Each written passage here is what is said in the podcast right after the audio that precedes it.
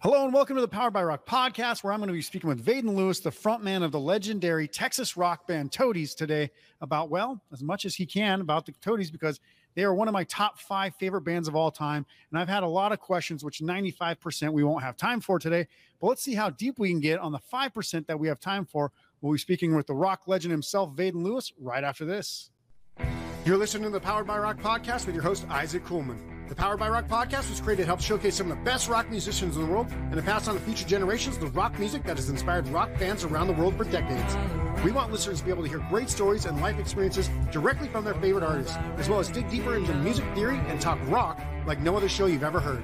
This isn't about looking cool, it's about getting real and having a great time. Without further ado, let's start the show.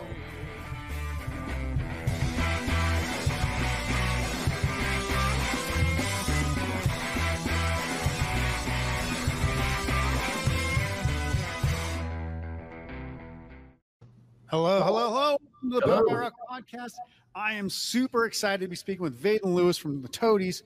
I should say Toadies. I think that's commonly mixed up. People say the Toadies when it's just actually Toadies, just like Eagles, which most people remember from their debut album Rubberneck that came out in 1994 and became a huge, huge success behind the lead single Possum Kingdom.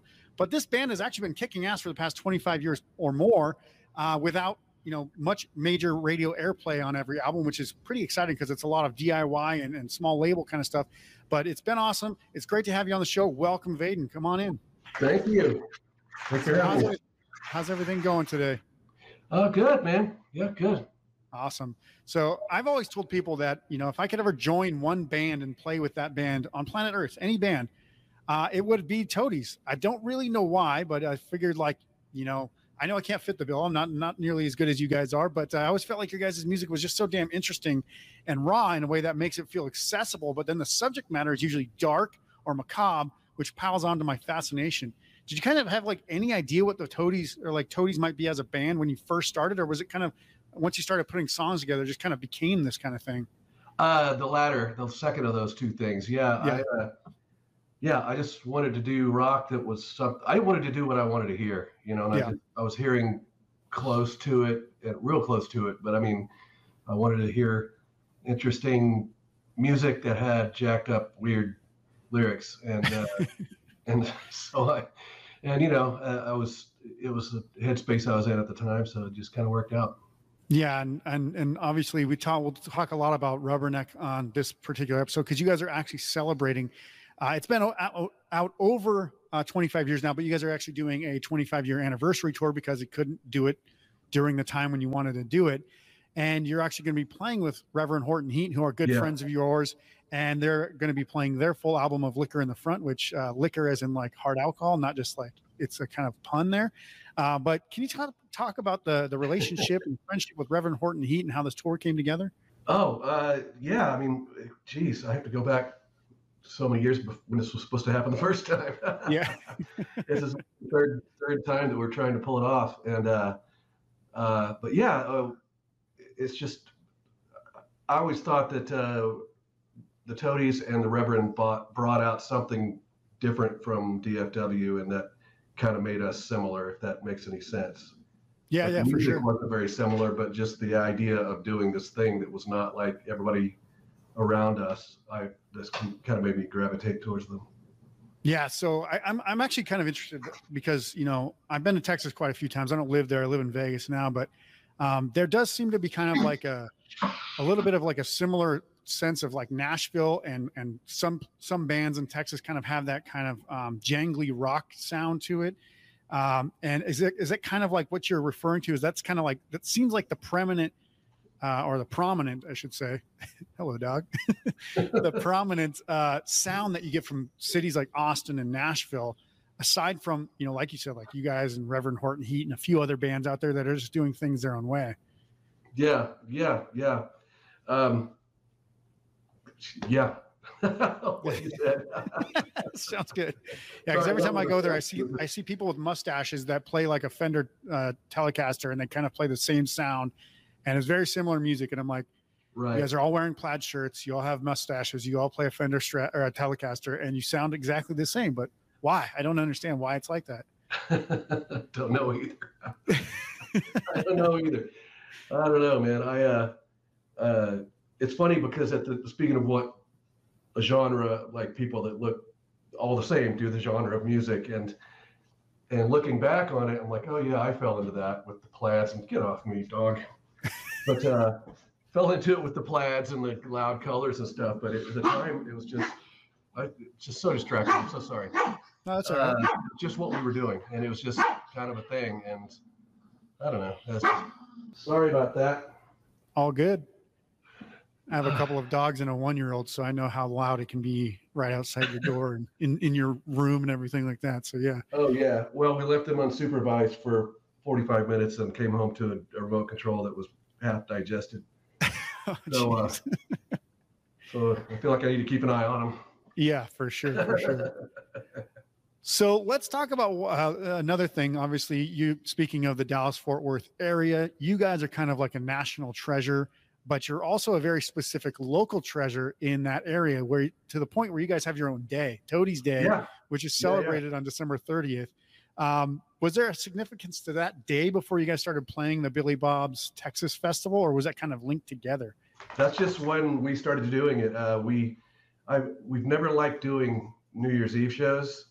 They're always uh, just there's a disruption in the middle of the set to do the countdown. Yeah. and then what do you do? Just pick up where you left off or do you start a second set and yeah. like it's just a headache and then everybody's all smashed and you got to deal with all that yeah so we yeah. Uh, got offered uh, and, and we've been wanting to play billy bob's forever and we got offered the 30th of december and like oh it's best of both worlds play the night before stay home the night of yeah and uh and it's been a great run and so uh yeah, just a few right before COVID, the last year before COVID, we uh, the mayor gave us a proclamation, actually from the governor, who I'm not a big fan of, but we don't need to go there. yeah.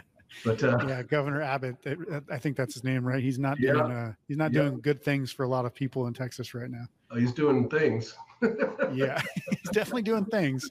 A lot like DeSantis in uh, Florida. Uh, exactly. Yeah. But uh, so yeah, obviously it was a great honor. We got to the mayor, uh, you know, had a ceremony, and she, you know, it was like it was it was super nice. Just what a nice thing. So let's also talk about the Dia de los Toadies Festival for years, which you guys started as a kind of an all Texas band festival. Grew a bit, and then you guys kind of stopped putting it on. I, I can only imagine the headaches of a, an annual festival and, and doing a lot of that stuff to you know the logistics and stuff like that. But yeah. do you feel like there's a clamoring uh, or an itch to kind of put the festival back on in the near future? Uh, we've ne- I've learned to never say never, you know. Uh, yeah. But we did ten years and it was a good run. And the impetus for it was when we first got back together in 08 and put out that record, uh, which was uh, No Deliverance. Yep. Yeah, that's right. Yep. And uh, um, then we started getting offers to do these like radio festivals, and you know, and the offers were okay, but it was like, well, what if we we just started talking, and I think we are doing one of these festivals in the dressing room, like, what if we just picked all the bands ourselves and just did it ourselves and and it'd be a huge pain in the ass but would also be way more fulfilling and yeah and so we did and then i'm uh, sure you guys probably years, got your own cut of the money a little bit better when you do it yourselves versus like getting well there's well you know there's there's so much business to it because then you got to pay for fencing and uh, stages sure. and all so there's security and toilets yeah. and everything so uh so um but it was just a blast. And after a few years, we decided to add, add a second night with before, like a pre-night, and it was super chill. And we sat around with acoustic guitars, and we had a way scaled down crowd of like maybe 400, and then yeah. uh, just played to those people, and and revamped all of the songs to that format, which is just a mental gymnastics trying to make that work when you've got a 40 second uh, feedback break in the middle of a song, what are you going to do? You mean like on the song Tyler, for example? Yeah, exactly. Possum Kingdom and Tyler. Yeah. So uh, so we worked around it, and uh, that all started actually from uh, uh, I read forever ago that a good song can be played. I either read this or made it up. I tend to do that, uh, but um, uh, a good song can be played on any instrument and it'll still be a good song. Yeah. and uh, and so I thought, well, I wonder if my songs are any good. so I put it to the test, and some of them worked out better than others, and but it, they were all just fun to play, and then we throw in some weird covers, and it was a blast. Yeah. Yeah. So was that kind of the impetus of the the album Heretics then? Yeah, yeah, exactly. We had all these recordings of because uh, we recorded everything, and we had all these recordings, and uh, and we thought, you know, we should do these, but do them in a studio and like really get in there and yeah. uh, and do it. And so we went back with uh, Rob Schnapf, who did. Uh, he was on the team that did the, the Rubberneck and Hell Below Stars Above, and uh, and he did a great job on it. So he's got a bunch, ton of vintage gear and stuff. So it's great. Yeah, I will say that was a pretty incredible um, album, and I, I do want to pick up more about that in a little bit because I want to kind of kind of keep it in chronological order. Otherwise, people are going to get kind of confused about how things worked and when things came. But sure, I do think that there were some really, really, really good songs on that album, including a couple of never never before released songs and a couple of original songs that weren't you know just re reimagined songs. But uh, right, right. Yeah, Speaking of Tyler, though, that was the the one song that I actually played as a cover song in high school that I thought I did pretty well at. So it was the one thing. But you're absolutely right. Without the electric guitar, you try to play that on, on acoustic, and you're just sitting there for like 20 seconds. Like, what do I do now? Like the, the feedback's not there, so I'm just gonna go ahead and go into the next verse. or, yeah, or the little guitar solo part. yeah, and the next level up from that is when I do solo gigs with an acoustic guitar and just oh yeah, and do that song. And it's it's kind of fun because you just kind of have to figure out how to keep it moving, you know? Yeah. Yeah. Yeah. Exactly. So let's dig into some of the other great music you've been making over the years because it's not just Toadies that you've been a part of either. Uh, you worked on a band called Burden Brothers, uh, had some EPs and put out a couple of LPs under that as well during the hiatus of, of Toadies. Yeah. I found both of those albums absolutely incredible. Um, can you just talk about those years in between the uh, Toadies albums and explain what it was like to do projects outside of the realm of kind of the thing that you're most known for? Uh, not easy is the easiest way to put it, the quickest way to put it. um, it was a kind of like re, you know, just rebranding myself and redefining everything. And people are not into that a lot of times. But uh, yeah. so, you know, we had uh, small crowds and, uh, well, some decent crowds actually. And uh, had a, but they were devout. I mean, they were there at every show. And, uh, and yeah, it was a lot of fun. It was cool. It was, trying to write songs that were not Toady songs and try to get out of like, hey, hey, hey, get away from that.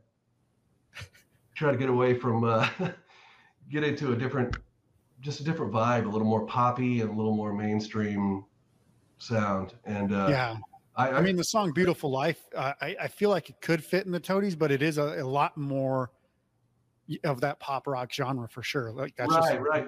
Yeah, the most Toady song on either record is Buried in Your Black Heart. And I had oh, yeah. written that riff when the band broke up, uh, when the Toadies broke up yeah. for that hiatus. And, uh, and I thought, well, I go somewhere else with it now, you know? Yeah.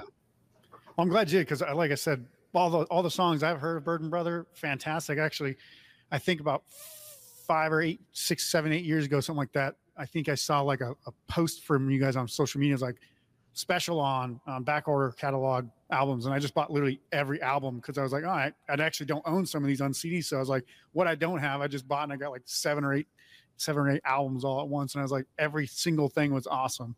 Cool. Thank you. Awesome. Yeah. All right. So I did see in an interview, uh, recent interview, that you guys are now actually gathering new music for the potential of a new album. I think that interview came out in like December of 2021, though. So I was curious, like, has there been more progress made on that album in that time, or is there more that you're willing to share? Well, I'm t- churning out uh, bits and pieces since uh, lockdown, you mm-hmm. know, and it's just uh, it's it's interesting because I don't know how everybody else dealt with work and lockdown. But when I'm at home and I feel like I need to write a record, it feels like I'm just being super lazy. Yeah. because I'll come in and work for a little bit and then go watch a movie and, uh, you know, and, um, but then at, at the end of the year, I just went through my uh, logic files and I had just so much stuff that I just like put it down and forget about it, you know? Yeah. And, um, and so, yeah, there's a ton of stuff.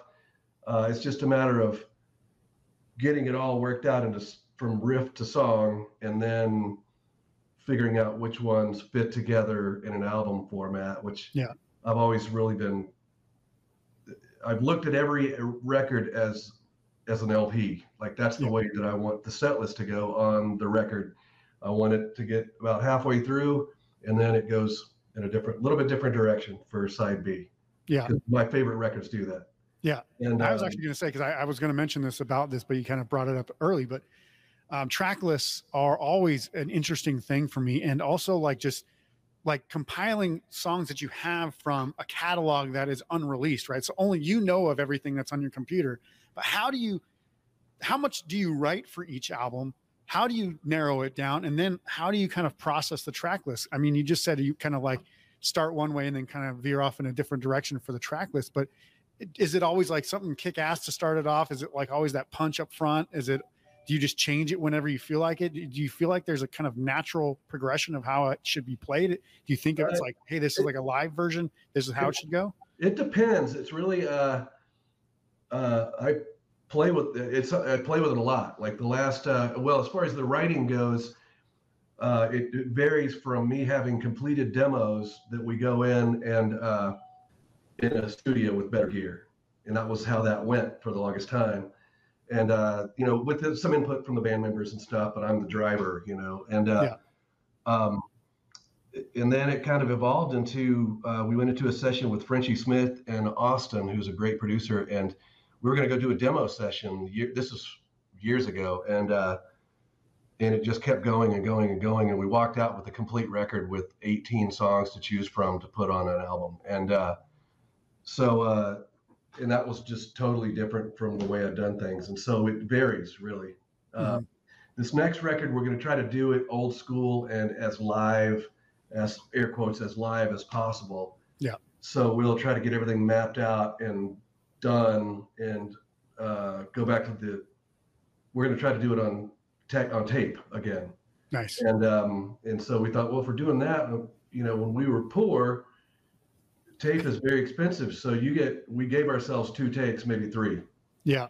And then, and then if we couldn't get it three takes, bucket, we're just going to move on. Yeah, exactly. uh, so, um, so we really worked on saving the money that way. And we're trying to bring that ethic back on this new record because it really has an urgency to it to get yeah. there and, you know, it's, it's a, it's a different vibe. Yeah. It's great that you mentioned that because I actually been, I have talked to a couple of other bands about that. And, you know, when you're in the process of creating things digitally and you can take as much time and do as many new effects as you want during the production and the mixing and the mastering and the recording process i feel like a lot of that live energy is lost and it just kind of sucks out some of that that that person human human element of it right? So I, uh, you know i always told people you know back when i recorded the one lp that i ever did you know in the studio you had to be good. You had to like show up practiced and prepared and get it done as fast as you possibly could without yeah. too many mistakes. And I feel like when you do that, that's still the best LP that I've ever put out. And everything I've done since that is I've had all the time in the world to make. I'm like, this sounds so much worse. How did I do that? Yeah. Yeah. Yeah. I, uh, even with my Logic, uh, Logic Pro, which I'm sitting at my workstation right now. And, uh, I have like a preset, like blank track that's got three different good amp sounds yeah. and a good bass sound and a good drum sound. And, because I'll sit there and like play a riff and then start screwing with the settings and then like, wait a minute, how'd that go? You know, it's like it just you get distracted. So yeah, yeah it's easy to do with Pro Tools yeah. for sure. Yeah, exactly. Like a little bit of EQ, maybe, uh, maybe a little reverb on the vocals or whatever, and that's pretty much all you need to start. yeah, totally. awesome. So I want to go back and talk about the music of the Toadies over the years because there's just a certain aura that you kind of put around the music eh, that makes it a bit chilling, but also absolutely rocking. Um, like songs like we've talked about, Possum Kingdom and Tyler are examples of these dark songs where, you know, uh, Tyler's kind of like this abduction story, uh, and then Possum Kingdom. I, I I I saw your explanation of that in the uh, the documentary you guys have put together, the stories of Rubberneck, where it's kind of the the sequel to I Burn, which I didn't know that for years. I had no idea that those two songs were related because they're not next to each other in subsequent order or anything. But um, they, are just eerie and, and, and, dark and stuff. So I know these aren't autograph uh, autobiographical songs by any means. I don't think you're a secret serial killer or anything like that. but uh, I assume you do find a way to relate to these characters and the stories you write the songs about. So I have to ask, like, what part of you is that that dark side that connects you with these songs? Well, uh, real quick, there is an autobiographical side, if I could say that word. Um, uh, like Backslider was the last song that I wrote yeah. that went on uh, onto onto Rubberneck, and that's yeah. that's straight up like terror. You know, that's what that's about. And um, uh, but as far as the the horror stuff, I like spent my teens and twenties just reading every horror thing I could get my hands on. I read all Stephen King and I all kinds of stuff. And when I was super young, um, I wasn't allowed to go to see scary movies or R-rated movies, so I would buy the book. And gotcha. holy crap, that is way scarier than the movie is. Uh, so you know, and it was just in there, and I just kind of I love it. I, I and as far as the first person, I kind of use first person a lot because uh, I remember being I can't even remember how old I was. I was super young, and I read some Poe, and, oh, yeah. and I get to the end of it, I'm like, holy crap, this guy murdered somebody! Somebody go pick him up. Why did I just read? You know, but uh, later I got it, of course. But uh, um, anyway, it was it just I just love that stuff. Yeah, it's very cool. So I also speaking- like the idea of a. Uh, I also like the idea of really pretty music with really fucked up, disturbing lyrics. That's that's yeah. always, or vice versa. You know what I mean? Yeah. Like a good metal song that's just heartfelt love. That I, that's just yeah. as cool. The other way around. Yeah. You know? Well, I think that um, I think it was actually Edgar Allan Poe from memory who said the saddest thing you can do is write a, a love song about a, a woman that's dead, but it's also like the most like like joy and or an uh, inspiring thing you can do as well because it's like people really relate to that but then it's like soul crushing at the same time. So i was like yeah, yeah it's yeah. about love but it's about somebody who's deceased so it's like good and bad like juxtaposed uh-huh. together. Yeah. It's pretty interesting. Yeah uh, one of my favorite songs uh, joy division um, uh, bizarre love triangle i can't remember the name of the song that's terrible. It just escaped me but the whole song is about I can't wait to get home from the war and talk to my wife and kids. I can't wait to be with my family. That's the chorus. Yeah. It's just beautiful. It's real pretty and kind of going along. And then he gets to the last verse and it's he, he gets home and his wife is reading the letter from the from the government saying that he died in the war. And I'm like, yeah, that's just cool. That's that's that's a really good storytelling and it's engaging and you know, I love that stuff. Yeah, very much so. So I did mention the uh, documentary that your guys' guitarist uh, Clark Vogeler put together about the making of of Rubberneck called "Dark Secrets: The Stories of Rubberneck," um, where you do detail some of the processes over the top of the recorded footage from the time, which was pretty cool to see you guys, you know, out there shooting guns in the middle of Texas, or I think it was in Texas, wasn't it? Uh, most that was in uh, California, actually. Oh, yeah. California. Okay, yeah. yeah. And then I think uh, for anyone who knows kind of more about the album, then go watch a short film or who wants to know more about the album can go watch the short film. It's absolutely phenomenal. But can you just talk about the, you know, how that came together and what it was like to revisit some of those old home videos and, you know, doing the narration for that and just thinking, man, it's it's it's crazy because you know, going back, if if I'm going back to when I was younger and talking about how I was writing songs, I'd be like, honestly, I don't even remember how this song came together. Like it just it just did. And then like sometimes I feel like I don't remember doing some of that stuff. And it's like, that's better than I thought I was right. Yeah. Yeah. There's and there's some of that. I just like a uh, that was just such a pivotal time, you know, writing that record and and starting the band and you know getting pissed off at the whole Fort Worth cover music scene at the time. That was the only gigs we could get was cover songs yeah. and and trying to squeeze in some of our own songs in there, but not too many because we'll, won't get our pitcher of beer. You know? Yeah. So you don't uh, want anybody to walk out while you're playing. yeah, exactly. So uh, so then you know just kind of blowing that up and getting rid of that and starting off totally new. And so that's just kind of burned into my consciousness you know um, yeah. yeah it is interesting going back to see that old footage though. There was a lot of fire.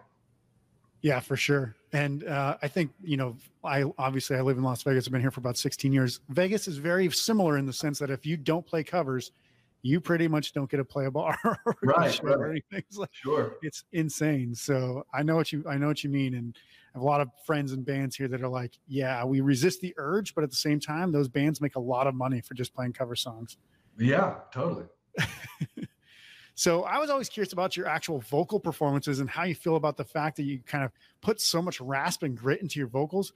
Um, you know, this was something that, you know, when I first heard you guys, I was blown away because, you know, the West Coast kind of grunge scene was blowing up about that time.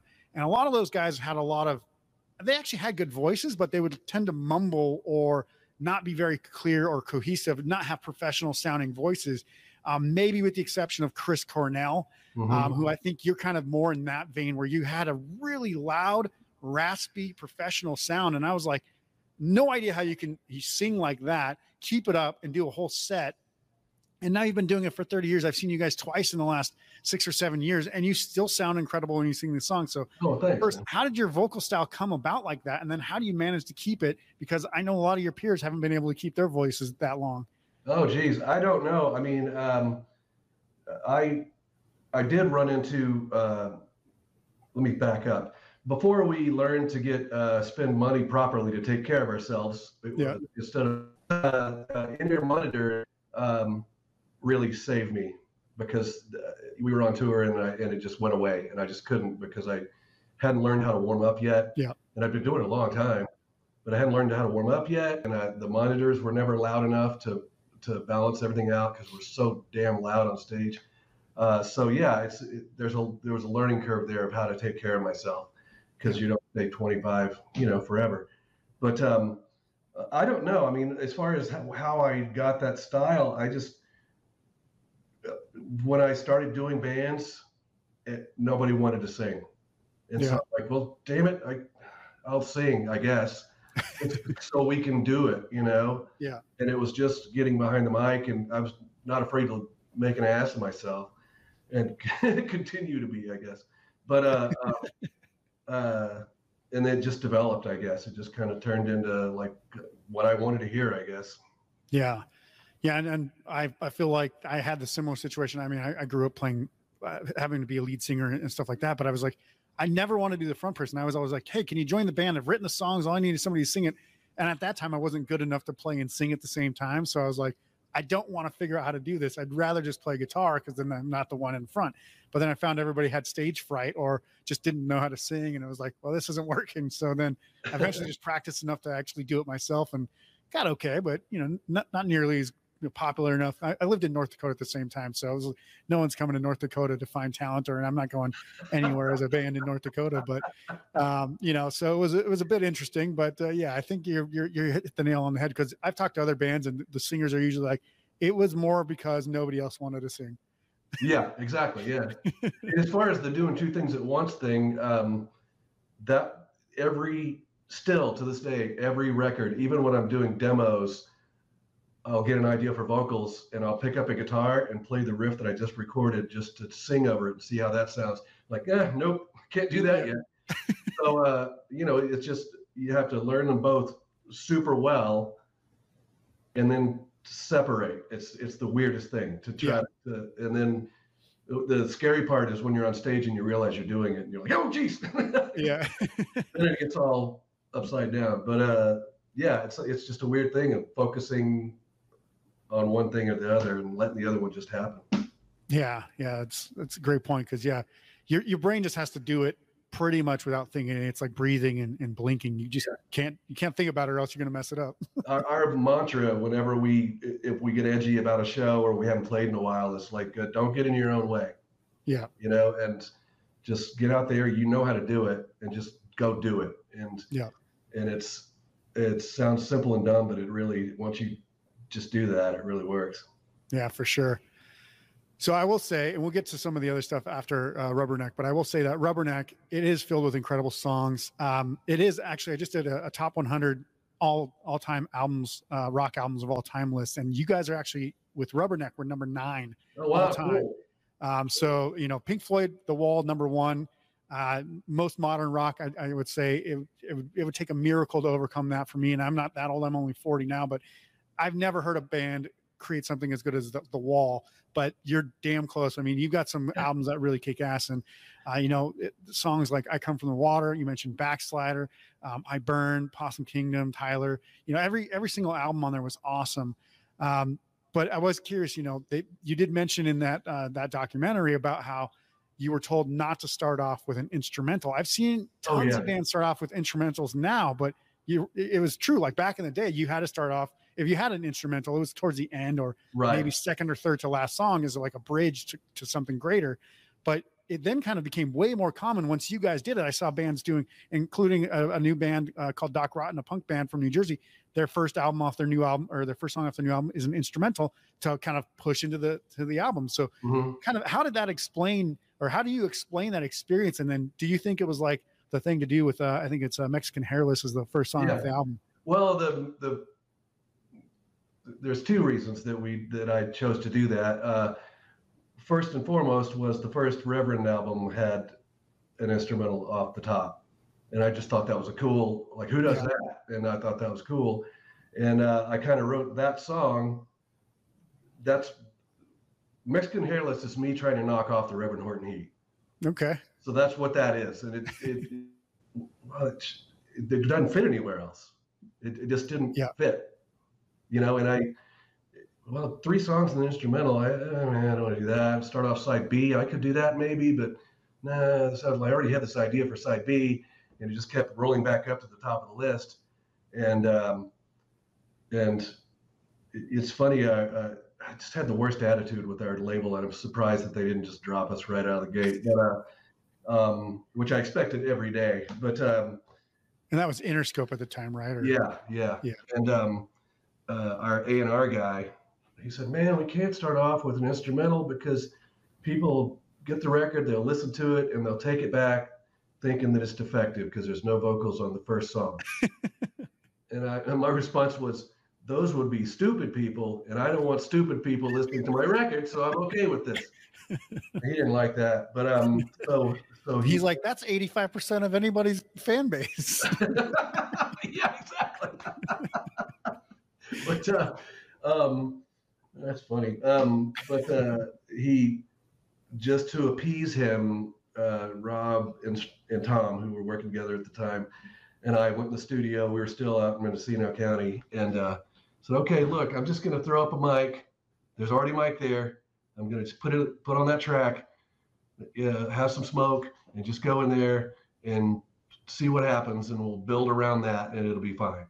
Yeah. And I went in, and if you listen closely, there's a section in the middle where I just start cracking up because it's just a stupid idea to try to sing on instrumental. That's right. well, I think there is like a scream in there or something, like a like I think there's a little something in there, yeah. Yeah, I think there is a little bit of vocal, but no words by any means. So no, yeah. No. Yeah, that's pretty interesting. I mean, did, did you ever tell Reverend Horton Heat that that's kind of that was like your homage to them, or? Yeah, I don't know if I ever did. It's interesting like, hey, Reverend Horton, he go check out this uh, podcast I was on. yeah, that's very cool. So yeah, you know, um, you know, I'm like I mentioned, I'm not just a fan of Rubberneck. That that album did make number nine on my list, but um, you know, No Deliverance, which actually is my second favorite album, made number 49 as well. Oh, cool. Uh, songs like Man of Stone, You're the Song I Hate. That whole album is just absolutely awesome. I mean, I know a lot of like super fans are kind of whatever you want to call them, like hardcore fans think Heaven Below, uh, Stars Above is like untouchable. It's like the greatest Toadies album of all time. And every time I ever see comments in your guys' Instagram feed or, or in social media, it's like, when are you going to repress uh, yeah, yeah. Stars Above? And I'm like, you don't have any other questions for the people that are making this awesome music other than when are they going to reissue this one album? um, but to me, I mean, it was like, you know, obviously after when you guys went to go record Feeler the first time, Interscope said no, no chance, we're not releasing this. You did finally get a re uh, re-release Feeler after you know you know after Interscope and, and you know breaking up and kind of coming back together and everything. But what was some of the, you know, obviously between the first instance of Feeler getting dropped, then going to Heaven Below, uh, Hell Below, Stars Above, and then going to um, No Deliverance and all these other things. Kind of what was that era of like being in the band like, and how did it feel like to kind of put like you know these albums together at the time? Did it feel like you were under pressure? Did you feel like oh, yeah. you know, hey, we got to get back to the top, or what was kind of the idea behind some of these albums? Yeah, Hell Below, well, Feeler and Hell Below, there was a lot of pressure, and um, yeah. we there was some tactical errors on our part um, in that we toured. Man, we toured so much. I think I think one one year we did 250 shows in a year and and there was was gone so much that I just flew home on a little bit of break. I flew home and put my car in storage and disconnected the battery and all my stuff and got rid of my apartment and that's just it. I'm gone. And um, so yeah, we were gone and we toured and we just kept touring and kept touring and kept touring uh, instead of taking some time off to start on the second record. And my I still have this this um, uh, disconnect. It's, I'm starting to work through it after all these years of when I'm on tour, I'm in tour mode. When I'm a writing, I'm in writing mode. And yeah. those two don't have to be separate. The, I don't know why they became that way, but that's just my brain. And so I'm trying to get that put all back together. But, you know, so I had to be home for a while before I could start getting everything moving and, uh, yeah. and get it going. And I knew that there was tons of, tons of pressure to write Possum Kingdom again, and it's just a weird time. Yeah, I can imagine. Obviously, with the release of Hell Below and Stars Above, um, not having the commercial success of like Rubberneck, that there was probably some maybe uh, inner band even dialogue about like what the heck are we doing how is this going to go where are we going to go from here kind of thing did that ever happen at all well yeah well i mean most of us in the band at the time had the attitude of, well, let's see, at that point, uh, we had replaced uh, the guitar player with Clark, who was on yeah. the second record, and he's still in the band. And uh, so it's me, Clark, Rez, who was on the first record, and Lisa, who was on the first record. And yeah. um, most of us had the attitude of, well, with Rubberneck, we got no support, we got no backing from the label. We just had to go out and bust ass, and we got lucky because we kept talking to people and kept meeting people, and and a program director in Florida picked it up and blew it up, and then it went to the West Coast, and we went and schmoozed that guy. Then it went to the East Coast, and we went and schmoozed that guy. And like we're just chasing it, you know. And, and yeah. uh, if we got a little momentum, the label would come in and go, "Look what we did," and so that would, and okay, thanks, you know. Uh, and that's the way it started off with Hell Below, and that was just the way I knew that I thought they always did things. Yeah. And because um, that had been my history, uh, and so we got about midway through that tour, and Lisa was just like, "No, not having it," and poof, just disappeared. So uh, um, that kind of put a put a hole in that boat, uh, which you know at that point we'd have had legal problems and all sorts of garbage with labels and managements and just all just all kinds of headaches. And I was just a fuck it, you know, just like I I don't know what I'm gonna do, but I'm gonna do something besides music. Yeah. And uh, came home and you know, it lasted about a day. And I'm like, oh, I like doing music. I like all the music part. I just don't like all the bullshit part. yeah. So uh got the Burden Brothers together and went out and did that. Yeah, that's awesome. So then obviously you've, rele- you've released more albums. Obviously, we did talk about the final version of Feeler. You did do uh, Play Rock Music and the lower side of Uptown, all fantastic albums. Um, right. All of them have even what I would consider, you know, single ready hits. Like, you know, um, I'm trying to think of what the uh, uh, the last one off of lower lower side of Uptown was called the um, God damn it, I can't think of the single that came off there. Um, I don't anyway. remember what the last song was. Yeah, I can't, it's, it's been a couple years since I've listened to the album, but um, listened to it heavily when it came out. I cannot remember the damn name of the song, but anyway, the singles that come off that album, you know, you know, and and the single that came off that one, um, it was it was amazing. I was like, it felt like the Toadies had never left because now I actually got to hear you on the radio for the first time in probably 15 years for that single. And I just was like blown away that like it came back and I was like, it felt like it never left, even though I had to like scratch and, and kind of kind of claw to find the, the music before because released on Kirtland Records, a little independent label, not mm-hmm. being you know played by every radio station in America for most of these uh, most of the stuff. But um, did you ever feel like you know once you get famous, I feel like this is this got to be a kind of a curse because once you get famous and then you kind of aren't famous for a, a, few years, people kind of put you off to the side and say, they're they're not worth kind of bringing back. Did that did that ever kind of occur or happen to you guys, or did that feeling ever kind of persist through any of the, the recording or, or even the marketing of some of these albums? Well, it's a pretty persistent uh, thing if you let it bother you, you know. Yeah. Um, but and we were fully prepared for that with uh, when we put out Hell Below. Uh, yeah. uh, I'm sorry, uh, the third record.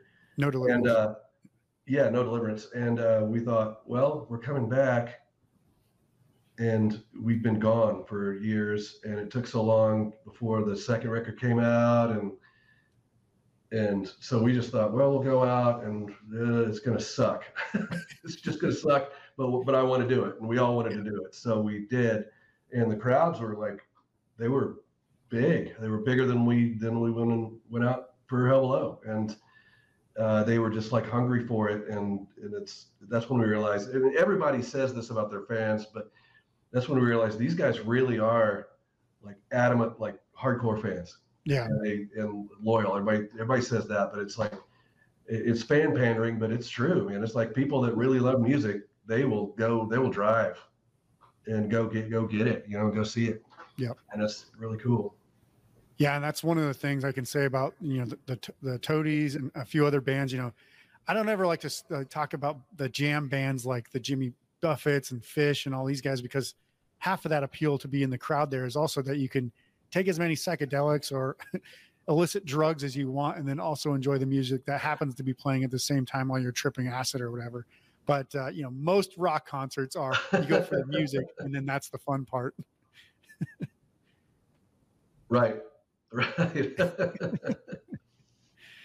So i know you actually have um, i was i was going to say uh, obviously I, I wanted to bring up heretics again because we did talk about that but you know there's some pretty really i would say look if nobody's heard heretics and you're like oh i love rubberneck go check out heretics because it's like campfire blowing your mind version of rubberneck and some of the other songs obviously but it's got tyler on there it's got i think it's got possum kingdom from memory but it's also got mm-hmm. like original songs um, you know jigsaw girl and dollskin i thought were probably the two those two versions on heretics were actually in my opinion probably better than the other versions um, then it's got original songs like the belly in the belly of the whale and queen of scars which absolutely great. You even covered the Blondie song, uh, which was awesome as well. But um, you know, we don't we don't have time to go song by song for every album. But you know, was it? Did you find something when you when we talked about this a little bit? But did you find something about yourself, the band, and the music scene while putting kind of this kind of record together and, and putting out more music out over the years that you know you're just you have different perspective now when you were 23 24 25 and and putting out songs like this where you're just like we're kind of doing it for ourselves, but also it sounds really cool. Yeah, well, yeah, it's definitely a change, uh, especially being on a on an indie, and uh, you go from a major where you give demos and demos and demos, and then you get approval uh, to do the second record, uh, and then they just are like, I want to hear progress. I want to hear progress. To to an indie and our indie, uh, we like most records, we're like mixing. We're already done recording and we're almost done mixing when they're like, "Hey guys, uh, can we hear anything at all?" You know, yeah, oh shit, yeah, it's here. Sorry, you know. oh, it's been three months. Oh, sorry about that. yeah, exactly. But uh, but you know, the other side of it is with that little bit of pressure. I mean, lack of pressure. Uh, it's just more creative. And there was one instance uh, one night while we were doing Heretics, and um, and I can't remember what we were doing. I mean, we were driving back to where we were staying from the studio, and and I was like, "What? What are we doing? What are we even doing?" You know. And somebody, I think it was Clark, was like, "Whatever the fuck we want." and I'm like, "Oh yeah, thanks." Yeah. right. We're still doing that. Cool. Yeah.